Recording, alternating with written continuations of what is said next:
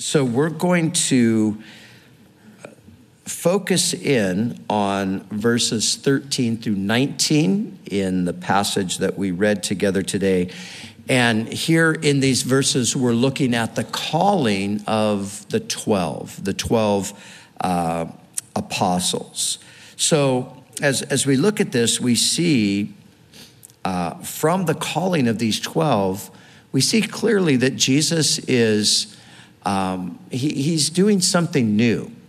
And remember, we, we looked at that in the previous uh, study together before I left, how uh, the, the religious leaders were criticizing him, and Jesus said, uh, you know, they were criticizing his followers for not doing things the way they did it. And Jesus said, a new wine needs a new wineskin. Basically, Jesus said, look, we're not doing the old thing, we're doing a, a new thing here. And the fact that Jesus chose 12 apostles now uh, shows that this is a, a, new thing that, that's connected to the past because remember there were 12 nations, uh, 12 or 12 tribes, excuse me. And uh, the tribes were related to the 12 sons of Israel. And so that's what had been. Now, the new thing is starting, and it is with these 12 men that Jesus is uh, choosing, that he's going to establish this new work that would be ultimately manifested as the church and uh, God's uh, means of working in the world from generation to generation, right down to where we are today. So, we want to look at three things. We want to look at the, the 12 men, uh, first of all, and secondly, we want to look at um, the call that they were called by Jesus to something, and then we want to see uh, what he appointed them to. So let's look first of all at the 12. And let me read you the names again, and I want to uh, make some comments about each one of them. Um, so, beginning with Simon. So, the list of apostles in the, the Gospels always starts with Simon uh, to whom he gave the name Peter. So we know him mostly as Peter. James, uh, the son of Zebedee, and John, the brother of James. So James and John, these are the two brothers. And Jesus gave them the, the nickname Sons of Thunder. And then there was Andrew and Philip, Bartholomew, Matthew, Thomas, James of Alphaeus, Thaddeus, Simon, the Canaanite or the Zealot, and then finally Judas Iscariot. So, you have a very diverse group of people here. And that's one of the things that we want to just kind of talk about here a bit. But let, us just kind of reflect on them for a moment. So, Simon Peter, Peter is, you know, probably beside Paul, he's probably the most well known uh, of the apostles. There's much about Peter in the Gospels, and then uh, the book of Acts, there's much about Peter, and then Peter is the author of two of the New Testament letters. And um, Peter was, uh, even according to Paul, he was one of the chief apostles. And so he was one of the leaders. His original name, his birth name, was Simon. And Simon was a common name uh, based on Simeon, one of the sons of of uh, Jacob, one of the names of the one of the tribes, tribe of Simeon, and and yet Jesus named him Peter, or in the Greek it's Petros, which is the Greek word for rock or stone, and he's also called Cephas, and Cephas is just the Aramaic version of Peter or rock. Now, when you look at him, um, in the early days, he doesn't seem to be that much like a rock. Now, when, when you think of a rock, and we're talking about here not like a little pebble, but we're talking about a, a rock, um, you know, one of the things you can think about a rock is that there's stability with a rock. Um, you know, large rocks are pretty fixed, you know, they don't move too easily. And, and so when you think of a person whose character is kind of like a rock, means they're, you know, they're solid and they're stable. But by nature, that really wasn't the case with Peter when you look at him. He was, in, in many ways, uh, impetuous. He was the kind of person who uh, seemed to speak before he thought quite frequently. And um, he, he was a person who Jesus had to kind of correct a lot. And, and yet, Jesus gives him this name. And what that tells us is that uh, Jesus didn't see Peter for who he was as much as he saw him for who he would become. And guess what? He sees that with each one of us too. So he looks at us and he sees what he is going to make us into. And we can just be encouraged by looking at Peter that the Lord uh, doesn't just start a job, he finishes it. Because the, by the time we get to kind of the end of the story with Peter, we find that he is a very solid figure in the church. And, um, you know, very much uh, a person that could be de- depended on and relied upon. So you have Peter, and then Peter has a brother named Andrew. Now, in Matthew's gospel, Matthew puts them side by side Peter and, or Simon and Andrew.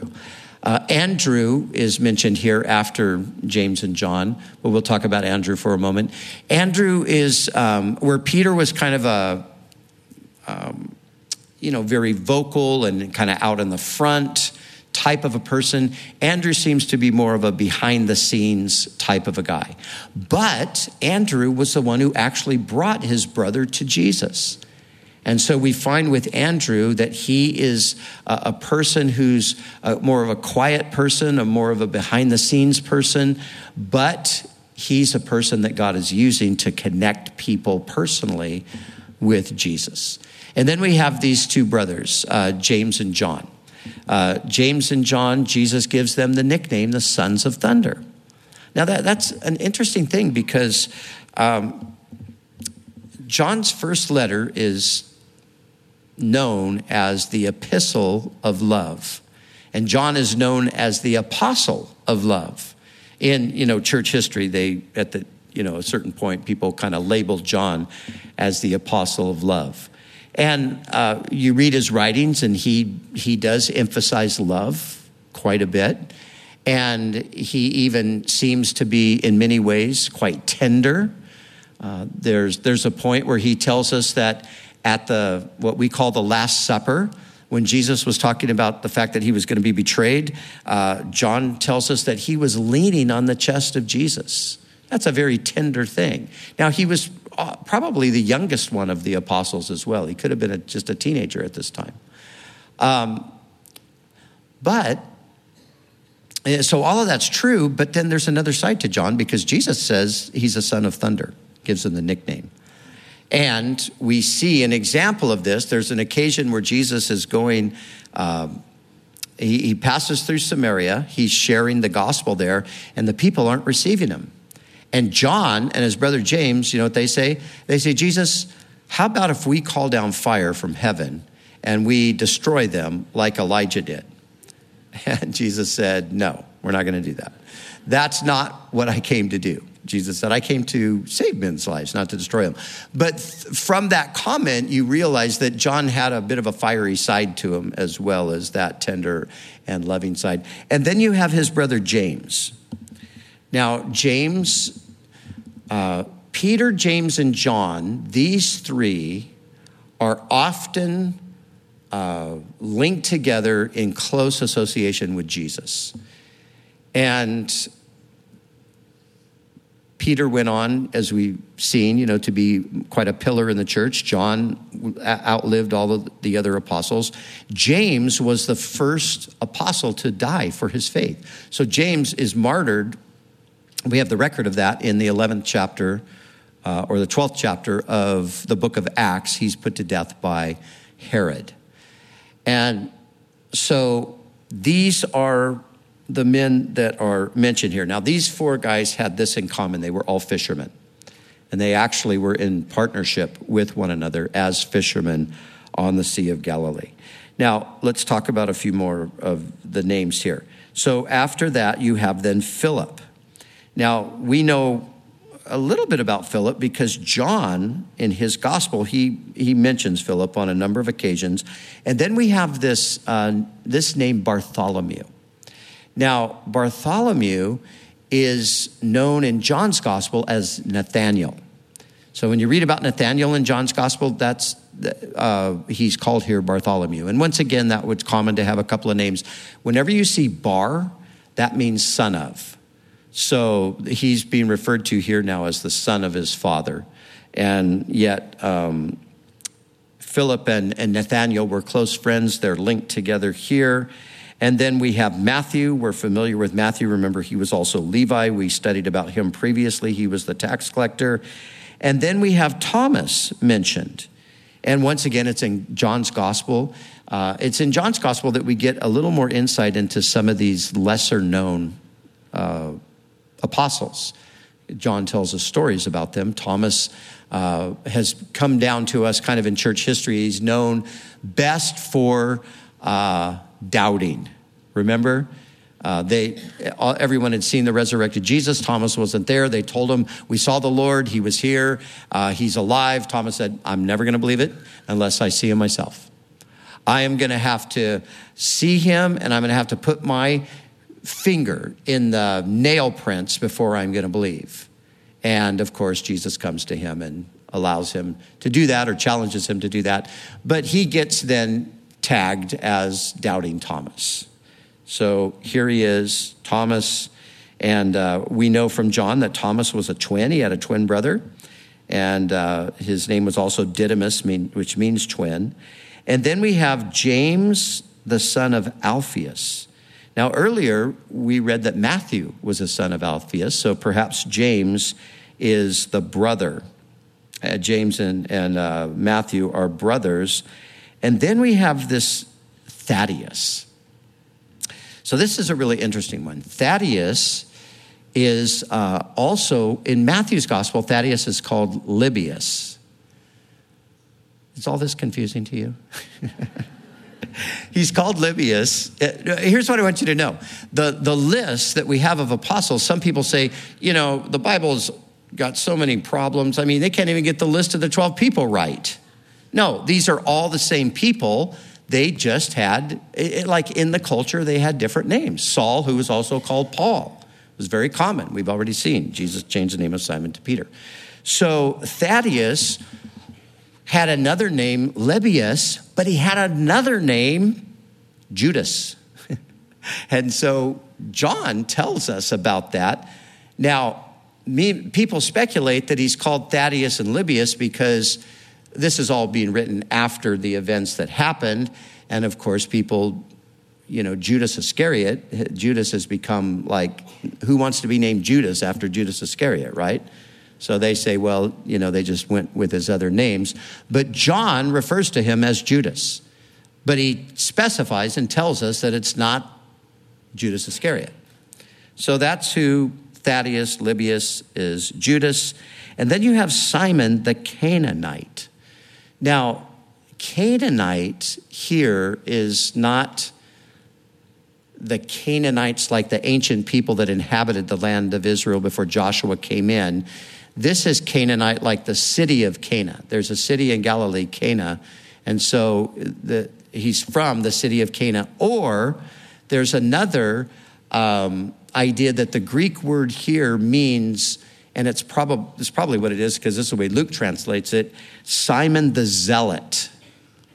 So he was a zealot, meaning that he was part of um, those those um, kind of terrorist type groups that were seeking to overthrow the Roman government, actively seeking uh, through guerrilla warfare to overthrow the Roman government. And yet he becomes an apostle. And then the final one here, we all know Judas Iscariot, the one who would betray him. So there's a few things I want us to see here. Number one, I want us to see that um, there's a tremendous amount of diversity in these people. And, you know, it never ceases to amaze me uh, the people that God brings together to serve Him. uh, people that normally probably would never really gel with each other. And, and yet, through faith in Christ and through that common bond that we now have in Jesus, God brings uh, people together of, of such diverse backgrounds that, you know, just from a natural standpoint, you just realize, you know, they, these people never would have connected. Um, before I was a Christian, I was very, very particular about who I would um, allow to be my friend. you know, I, I, had a certain standard of people that I wanted to associate with, and if you were part of that group that I had, that category that I had developed, then great, you could be there. But if you weren't, I wasn't really interested in having any kind of association with you. I know that sounds terrible, and it is terrible because I was a terrible person because I was a sinner who was lost. Um, but that's just the way it is. And I have so often thought, and sometimes almost humorously, about the people that God has linked me with after my conversion and partnered me with and, and given me lifelong you know brotherhood and friendships with. And i think wow in the world we never would have ever connected. Uh, i often think of our um, um, one of our pastors here on staff, Pastor Will. Um, so, Pastor Will, his, his background is in military and law enforcement. Uh, my background was juvenile delinquency. and so, those are the kind of people that I just didn't want to be around at all. and, and I, I, just so so often it, it just it's funny to me to think of how uh, you know, God, God brought us together and gave us a partnership in ministry. And, and this is what happens. And, and this is the way God works. He's into diversity. And He takes all kinds of people and He brings them all together. And this is part of the miracle and part of the glory of the gospel that all the things that separate us and all the things that divide us naturally, which are many, those things are blown away through the power of the gospel. At least they're supposed to be. So, you know, when you have, in, in, the, in the context of the church, when you have uh, situations where you have racial uh, tension and you have socioeconomic kind of divisions and things like that, all of that is completely contrary to the gospel. So, however, you know, Christians have allowed that to uh, seep into their lives or churches or, or ministries or whatever have allowed that kind of stuff to come in, it is just so counter gospel that it's, it's astounding to think that it ever was able to really take root. But unfortunately, it has, but it never should because God is into diversity. He's into it. And He shows us right here with these men uh, right from the get go. So that's one thing. The second thing I want us to see is now, out of this list of men, there are six names. Um,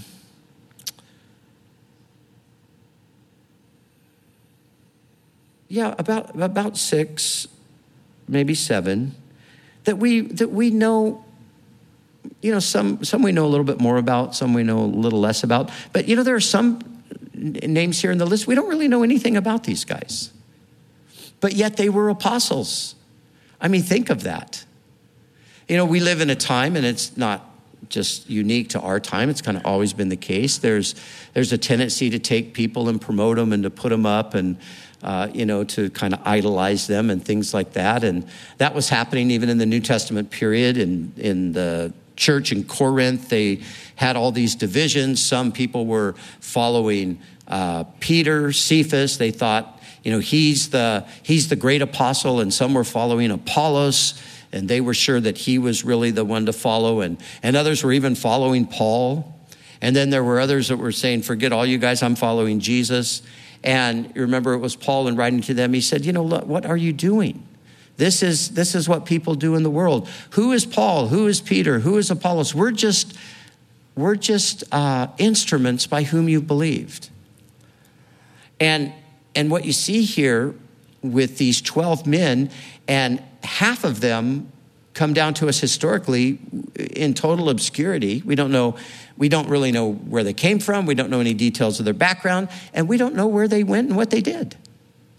Now, there's there are ideas from church history about where they went and what they did, and there are some probably some truth to some of those stories. There are obviously some legends that developed around it. But you know, the Bible never tells us the details about the future of these people. Uh, we know Paul was executed by Nero. Church history tells us that. Paul tells us in 2 Timothy that the time of his departure is at hand. But, but the Bible doesn't record his execution. Uh, Peter, we, we know, or we, we have from history, that Peter was crucified in Rome. And they say he was crucified upside down. Was he? We don't know. Some say he was. Uh, but there's no biblical record of that happening to him. But we do know from the scriptures that he would die a martyr's death because Jesus told him he would. So, but, but you know, where these guys went and what they did, we don't know. But they were apostles. And so, listen, we need to guard ourselves against getting into, into that mentality of, you know, kind of trying to find the celebrity pastor to follow or you know the celebrity leader or you know putting one person up against somebody else and assuming that well you know because these this guy has this many twitter followers man he's got to be really anointed by god so i'm going to follow him listen to everything he says um, let's just not get caught up in that stuff because there's guys out there with five Twitter followers who actually have apostolic ministries, just like these guys. We don't know anything about them, but they were apostles. They were chosen by Jesus and they were sent out. And so you have the diversity and you have uh, in, in from the human sense you have obscurity but nevertheless they were god's servants sent out to do his will and they did his will.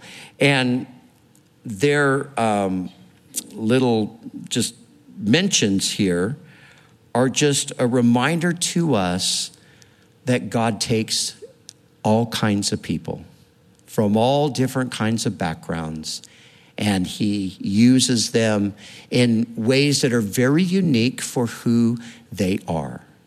You know, I have to always remember that because I sometimes I can get in my mind like you know sort of like the perfect.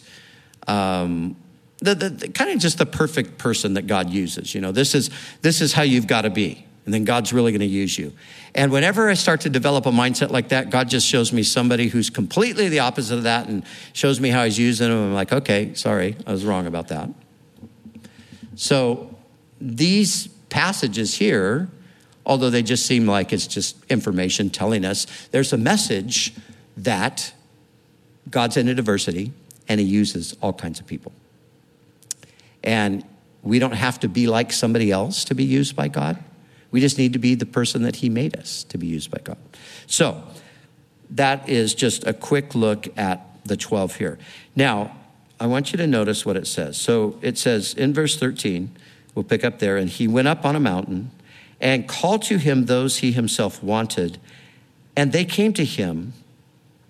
Then he appointed 12 that, notice two things here, that they might be with him, that's number one, and secondly, and that he might send them out to preach. So we're going to look at those two things now. So the first thing, he calls them, first of all, that they might be with him. You know, the, the, the priority from God's standpoint for us is the relationship that He has with us. That's, that's, the, that's the great thing, that's the foundational thing. And that's the thing that we always have to remember because it does quite often happen. And it especially happens with people who are in more like, you know, sort of full time type ministry, it's easy for people to get uh, super focused on what they're doing for God to the exclusion of just enjoying the relationship that they have with God. And we have to fight against that. And the best way to fight against it is just to remember that Jesus chose us first to be with him. That's what he's concerned about more than anything. He's not primarily concerned with what you can do for him. Uh, Jesus didn't save you because he needed you to do something for him. He didn't save me because he needed me to do something for him. Because he has, um, well, of course, he has a whole host of angels that could do his work far better than we could ever do it, uh, far more effectively, and with much less drama. Uh, you know, he could just get it all done. Uh, but he chose to use us, but he chose first and foremost to bring us to himself. And that's what we can never forget. The greatest thing in my life is not that I get to be a pastor. The greatest thing in my life is that I get to be a child of God. That's the greatest thing in my life. And being a pastor is a great thing too, but that, that comes out of the fact that I'm a child of God. And so the greatest thing in your life, the greatest moment in your life, will not be when you do some great thing for God. The greatest moment in your life happened when you met Jesus and you were called to him. You were drawn to him. And let's not forget that. And since that is the, the first and foremost reason for why he saved us, not to be servants, but to be sons and daughters, let's make sure that we focus on the relationship, that we cultivate the relationship. Now, listen, this is true. There are many miserable Christians in the world. Many miserable Christians. Many people who are serving God who are uh, quite miserable, really. Why, why are, I mean, that, that's kind of like an oxymoron in a sense, isn't it? It's like Christian and miserable. Wait, something's the matter with that. You know, follower of Jesus and miserable. How is that? It's a reality because of this very thing we're talking about. It's a reality because whenever I forget that this is first about my relationship with Him, and then I start making it about something else, inevitably, I'm going to become frustrated and upset and disappointed and miserable and not am I just going to be miserable? I am going to make other people miserable. This always happens. It happens when we lose sight of the main thing, and the main thing is the relationship. And you see, if I focus on the relationship and realize that it's from the relationship that everything else is going to happen, that's, that's when I maintain my joy. That's how I avoid falling into that miserable state. But once I neglect that or just in some ways forget that and start focusing on the thing or things that I'm supposed to do, I'm either going to have some success and become um, so arrogant about it that nobody can stand to be around me, or I'm going to experience failure and become so miserable that nobody wants to be around me because I'm just feeling like I'm a failure, I'm a loser, and, and all of that. But, but, it, but it all stems back to taking our eyes off of where they're supposed to be. And they're supposed to be on the relationship with Jesus himself. And that's where he starts. He, he called them that they might be with him. Jesus saved you so you could be with him. He saved you so you could know the joy and the delight and the blessing of being a son of God, of being a daughter of God. And He wants you to spend your life just growing in the realization of what it is to be a child of God. And so, how do we do that? Well, He said He, he wanted us to be with Him. We have to be with Him. And how are we with him? Well, we're, we're with him when we take time to open the Bible and read it with a heart that says, Lord, I want to know you, so would you reveal yourself to me? When I take time to pray and say, God, I, I want to commune with you, I want you to talk to me, because I want this relationship to, to grow. And what, whenever I do those kinds of things, then I'm doing the thing that Jesus saved me first and foremost for. I'm experiencing being with Him.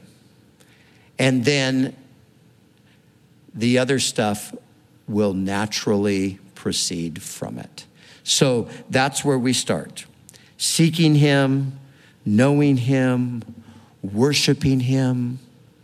You know, I mean, sometimes I think, and I, I think this about myself, um, you know, sometimes I think how, you know, we have this.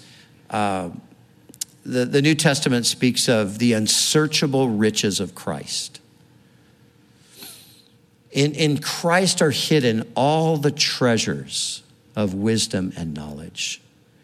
And sometimes I think of how, how foolish I am of settling for so much less than God has offered to me. I, I think, you know, I, I just so easily settle for so much less. Why is that?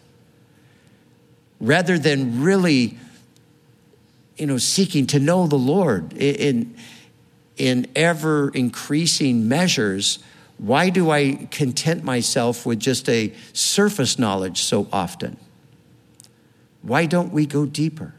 Why do we let uh, the things of the world, you know, pull on us and distract us and consume our time and all of that? What, what is the matter with us? You know, and I do think that one day, unless we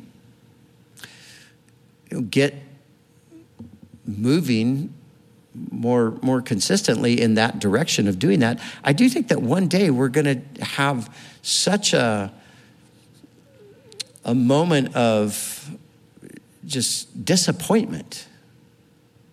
You know, there, there'll just come a moment at some point where we say, Lord, what was I thinking? What, what was I doing? Why didn't I do what I could have done in regard to getting to know you better?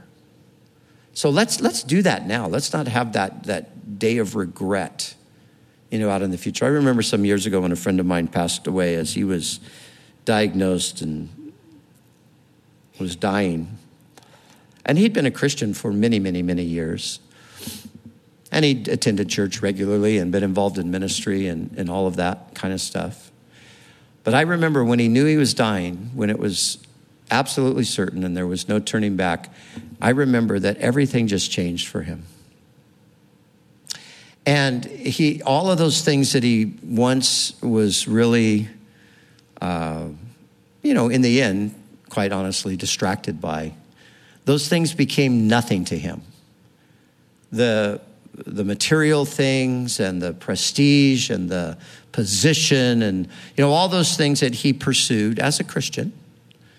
Uh, I, I remember when he just, it was for him, that meant absolutely nothing now. And all he wanted to do was get to know Jesus better because he knew that it was a short amount of time before he was going to see him face to face. And he just thought, you know, I, I don't, I, I can't waste any more time. And, you know, he had a, a, a, an epiphany, he had a moment, an awakening to that. And God help us to have that kind of an awakening, not because we get news that we're going to die soon, uh, but just because we realize that this is right here available to us. This is the desire of Jesus that we might be with him. That's why he saved us. Like I said, he didn't save you to be a servant first. Being a servant of God is great, it's the greatest thing you can do. But being a child of God is even greater. And so that's where the focus has to be. And then, secondly, comes what Jesus then did. He appointed them that they should go preach and that they would have power to heal sickness and to cast out demons. So he called them to himself and then he appointed them to go out in service. And, and again, let me just say it that's the way it works, that's the order. Now, God's called every one of us to serve him. And I'm going to take here, I'm not going to go specifically into preaching and healing and deliverance from demons. Uh, I'm just going to, I want to just broaden that to say, um, so what, it, what he did is he sent them out to serve him for the advancement of his kingdom and this is the things that they did. And this is what we do too. Not maybe in the most direct way as they did on this occasion where they went out and literally you know preached the gospel and they went out and they healed people literally and they literally cast demons out. Well we're called to do the same kind of thing but it might not be looking exactly like that for everybody. For some people, it looks exactly like that, but for others, it, looks a little bit different. But the point is, you're accomplishing the same thing. So, because when I say preach, and we've talked about this recently, preaching, but when I say preach, most people think preach like, like this guy's doing right here. He's preaching. And you're going, I don't know how to do that. Okay, well, that's like we talked before, that's not really uh, contextually, that's not the same for everyone. For you, maybe preaching is you're just talking to the person next to you at work. You're telling them about what Jesus did in your life and what he could do in their life. You're preaching to them. And, you know, somebody's over here actually laying hands on the sick and they're getting healed, and you're not doing that but God is using you to bring healing into people's lives as you come alongside and as you love them and as you minister to them. And then you got people over here who are oppressed by the devil, and some people are coming along and they're having the power of the Spirit to literally cast a demon out of a person, and you're not doing that. But God's using you to reverse the work of Satan in people's lives. And he's appointed you to that. So he's appointed us all to pretty much the same thing, but this is where we go back to this diversity thing. But it looks different because we are different. Now, it can look very similar in some cases. But, but there's differences too. I think of, you know, I have a lot of friends who are preachers. Us preachers stick together, you know. But I can be in a conference or somebody with a preacher, and I, I can be listening to them preach, and I and I can think, listening to them, I can think, man, I'm not a preacher. Because I don't preach like that. That's preaching. That's what they do. Man, they're preaching. But I'm not a preacher. But I am a preacher, but I don't preach like that. I preach like something else. But you see, it's my point is that going back to the diversity thing, there's all this diversity. And God's called us all, and He's appointed us all, and He wants to use us all. Now, how many of you think the world you live in is messed up? Anybody think that? How many of you think the world is perfect? It's just great. Couldn't get any better. Anybody think that? Because we'll counsel you in depthly at the end of the service. No, the world is messed up. It's really messed up. How does it get fixed? How, how does it get any better? Well, here's some problems. First of all, the world is totally messed up, but it doesn't even, to, a, a lot of people don't even know it's messed up. They think it's fine. And then the people who realize it's messed up they think it's messed up for the wrong reasons. They don't even know, you know, they think they know why it's messed up, but they're wrong. No, that's not the problem. And there are people who just, they know it's messed up, but they really don't know why it's messed up. Guess what? This is, sounds super arrogant to some people. Christians know the world is messed up, and we know why it's messed up. It's messed up because of sin. It's messed up because people are disconnected from the God who made them and they're trying to figure out life apart from their maker, and that doesn't work. So we know the problem, and guess what else we know? We know the solution to the problem. And not only do we know the solution to the problem, if we're Christians, we have experienced the solution to the problem, and we can tell other people and impart to them the solution to the problem. And that's what we're called to do. But here's how it works it works like this He called us first and foremost into a personal relationship with Himself. And as we grow in that relationship, He'll equip us and show us where to go and what to do from there. You know, I am a firm believer in God's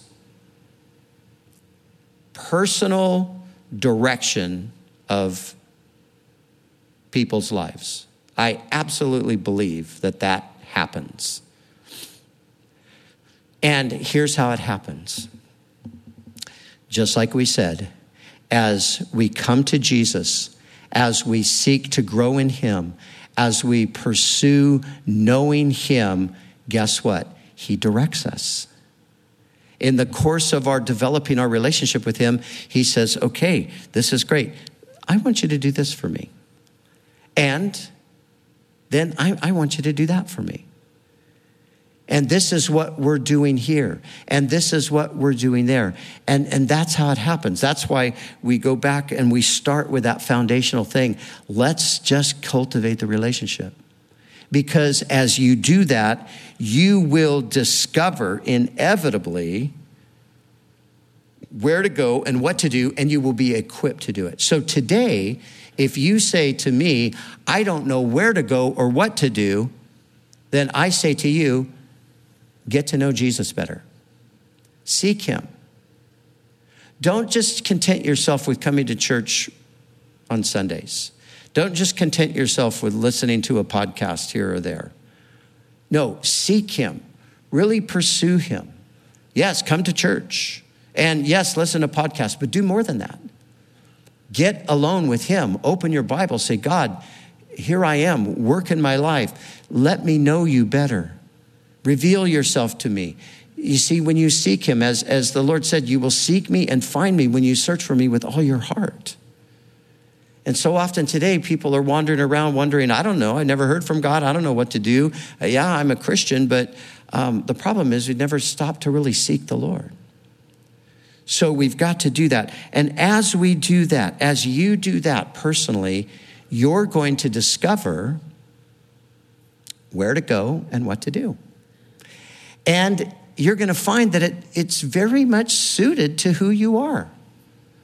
You're going to realize that, wow, I think God made me to do this the whole time. Yes, He did. and you're, you're just going to discover that. You're going to find that things that you like and, you know, things that you've been interested in and things that you know and things that you've actually done, God's going to take and He's going to start using all of those things. Because what is our mission? Our mission is to reach people like these guys. He took them, this diverse group, and he sent them out to preach and to heal and to deliver. And that's what he's sending us out to do. That's what he's calling us to do. And unless the church does that, nothing will change. Nothing will change in this world unless people's hearts change. Nothing will change for the better unless people's hearts change. And people's hearts will only change through the power of the gospel. And God, although He can overrule and just say, forget it, people are not, you know, they're not getting it done. I'm going to just do it myself. He can do that at times. He does do that. And we pray that that He would step in and do that in a significant way. Uh, but in the meantime, we have to remember we're the ones that He's using. He's called us. He's called us to missional living. What does missional living mean? Missional living means that you're, you're a missionary in life. You see, we, we've taken and we've kind of reduced these, these categories. You know, we think of mission and we think of, well, mission, I'm going to Mexico for a week. That's a mission. Well, that is a mission. That's great if you're going to Mexico for a week. Go, that's awesome. Uh, or, you know, I'm, I'm a missionary. I'm moving to Japan and I'm going to serve the Lord in Japan. Yes, that's a missionary. That's fantastic. That's great. But what about everybody else that's at home? Guess what? Everybody at home, we're, we're to be engaged in missional living. That means you're a missionary at work. You're a missionary in your neighborhood. You're a missionary uh, with your family. You're, you're missional. You're just living on mission wherever you go, whatever you're doing.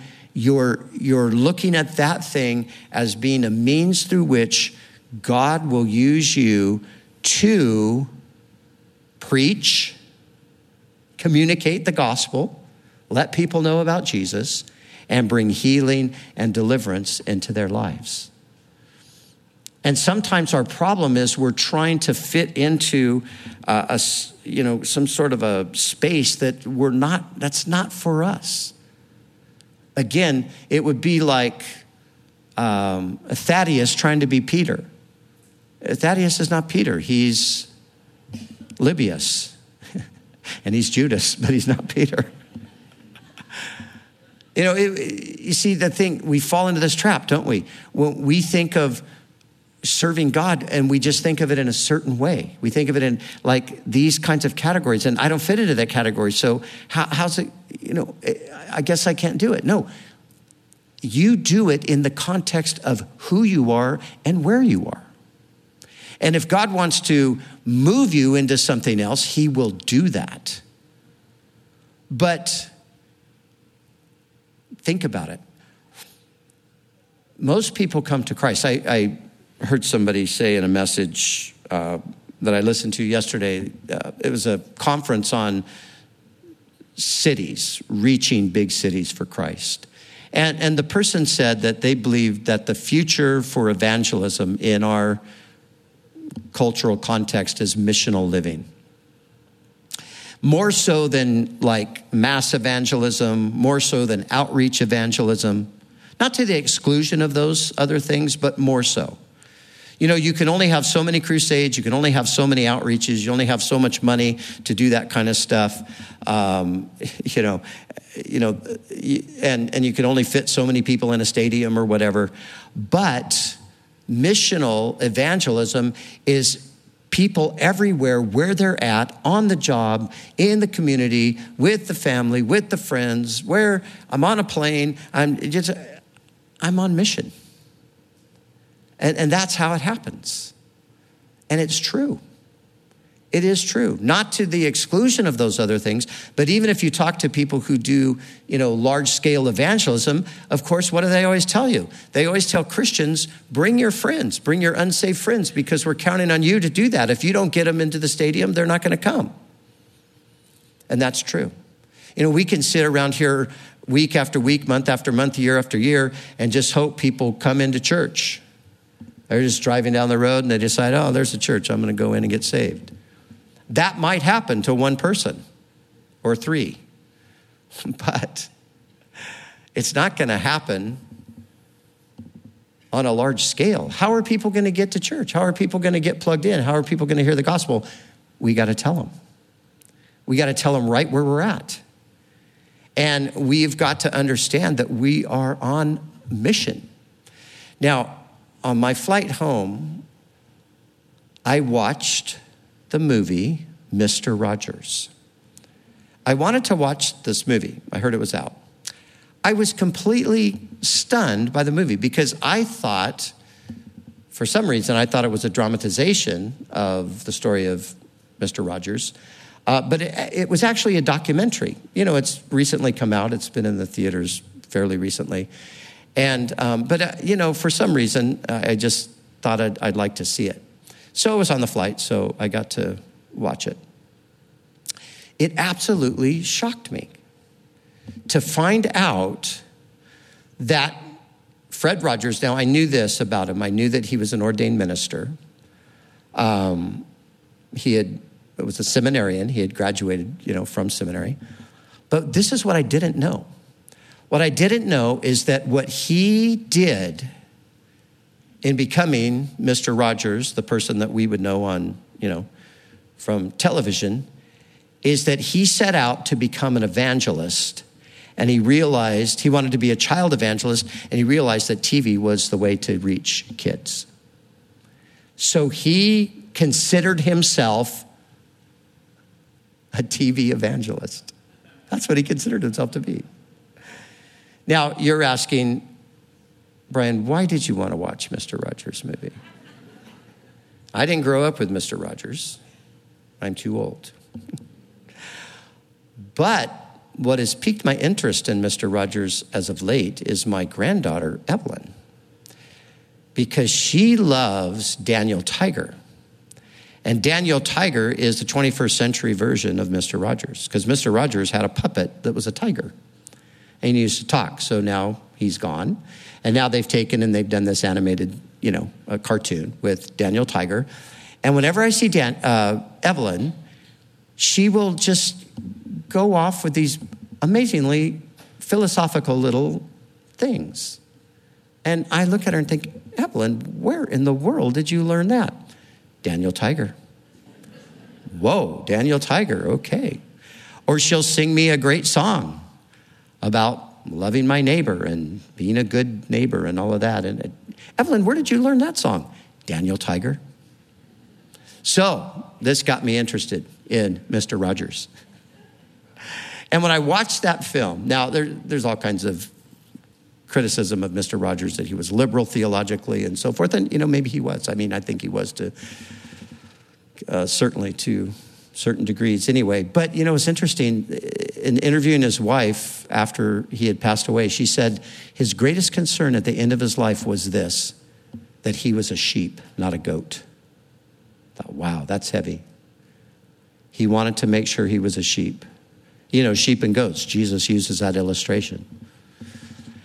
But the thing I thought about is this. One, I thought if, if everybody just lived like Mr. Rogers, boy, the world would be a much better place tomorrow if we all did that today. But you know what? He believed this. He believed that everyone was created in the image of God and was therefore worthy of respect and dignity and that we should treat one another in that way, and that we should view ourselves as special because we are created in God's image. And so, all, all of that to say this. So, this guy took his gifting to do music, his passion for children, his own pain from childhood, because he was kind of bullied as a kid. And he took all of that and he said, God, I'm going to serve you with this. And I'm going to I'm going to serve you in the context of children.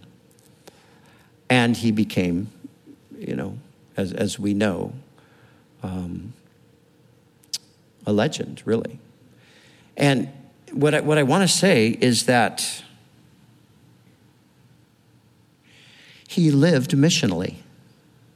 That's what he did. So that's, that's the point that I'm making here. It, his life is the illustration of the missional life. He, he went to seminary, but he didn't feel called to be a pastor. So he didn't go into the pastoral role, he went into this. And so for you, you, you have a gift, you have abilities, you have interests, you have things, you have friends, you have people around you, you have, uh, you know, a, a sphere that God has placed you in. That's the place of your ministry. Be missional there. How do I do it? Get to know Jesus better, get closer to Him seek Him, develop the relationship with Him. And guess what? That preaching you're afraid to do, it'll just flow out. And it won't be preachy like we've talked about before, it'll just come out. And that healing that that person needs, it'll just, it'll come because the Lord will give it. And that deliverance that that person needs, God, God will use you. And remember, he uses all kinds.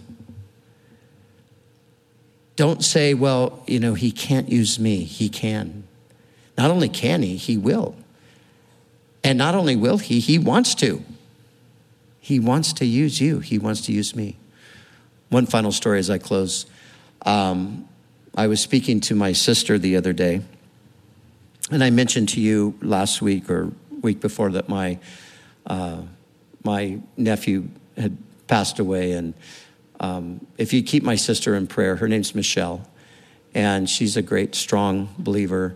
She's driving his body, or you know, the ashes of his body, to Georgia today. She left because he has two sons in Georgia, and they're going to have a memorial service for for him there. So she's on her way. If you could just keep her in prayer, that would be great. But um, I went to see my mom and my other sister. I haven't another couple of sisters. But anyway, I was talking to one of my sisters, and she was telling me this story that absolutely amazed and blessed me. So she, she's her life has been pretty broken, and she came, you know, from bad marriage and all that. She had this mother-in-law that was like really, really not a nice person. And um, it was just known that she was not a nice person. So my sister was telling me that she passed away. I didn't even know she died. She passed away in August when I was in the UK. And so, but she told me that um, what she realized about her mother in law is that she was actually demon possessed. And it was very interesting as my sister was telling me this. And when you, if you understood the context of this person's life and everything, I, when she said it, I said, oh, she was for sure. I mean, that's the explanation for all the wreckage and all of that stuff in her life and around her. But anyway, here's the thing. Few days before she dies, she's just as mean as ever and just spewing hatred and all of this stuff. And there's a guy that lives across the street, and everybody thinks this guy is a weirdo. He's got a Bible and he's like a heavy metal dude. And like, oh no, there's that, just that freaky guy in the neighborhood. You know, that's, that was everybody's attitude toward him. That guy came and knocked on the door. And he had heard that she was dying. And he said, Would it be okay if I came in and prayed with her? And they were just at that point, you know, they, I mean, you know, she's dying and everybody's pretty desperate. And so they, they allowed him to come in. He spent three hours with that woman and he led her to Christ. And my sister, my sister told me this. She said, Brian, she was absolutely changed. I mean, they were not friends in, in the slightest. She said, Brian, she was an absolutely different person when she died. A couple days later. And, you know, it just made me think when she said that. It just made me think of, because like I said earlier, you know, I have my standards.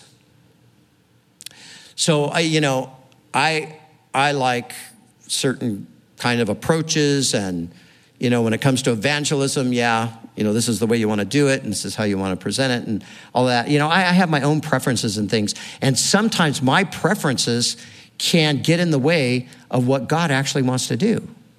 Because I think, well, God can't use that person. I mean, come on. So, what, what is my point? My point is that God doesn't have those kinds of preferences, He's into diversity. And he uses everybody who comes to him. And he uses them in ways that only they could be used. This guy was just created for that moment to go in. It, just with that tenacity, because they had, been, they had mocked him, they'd told him to get lost, you know, they'd just, we don't want this, to get, you know, this guy's weird. But man, he just had that tenacity to go back in, and, and God used him to save a soul.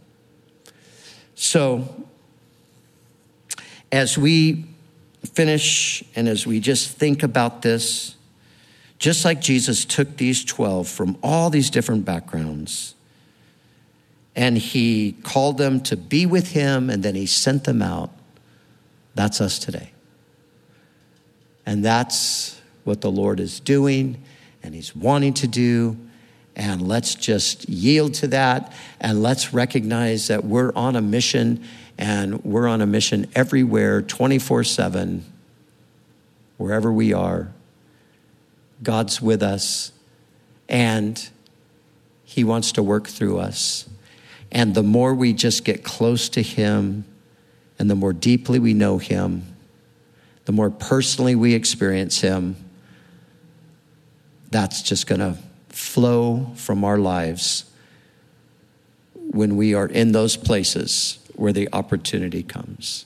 So, Lord, we ask that you would help us.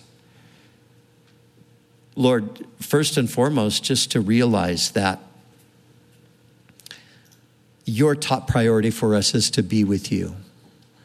And help us, Lord, to, to make that our priority too to be with you, to spend time with you, to get to know you, to grow more deeply in our understanding of who you are and our experience of you. Lord, that your very nature and personality might be imprinted on us and that you could work through us. Lord, we recognize our desperate situation in our world. And Lord, the world needs you. The world needs Jesus. And Lord, you've called us your sons and daughters, which means we're representatives of you. So, Lord, I pray for each one. Help us to find our place and just to live out that relationship in that place, doing those things that you ordained for us, those good works that you ordained for us to walk in. We pray in Jesus' name.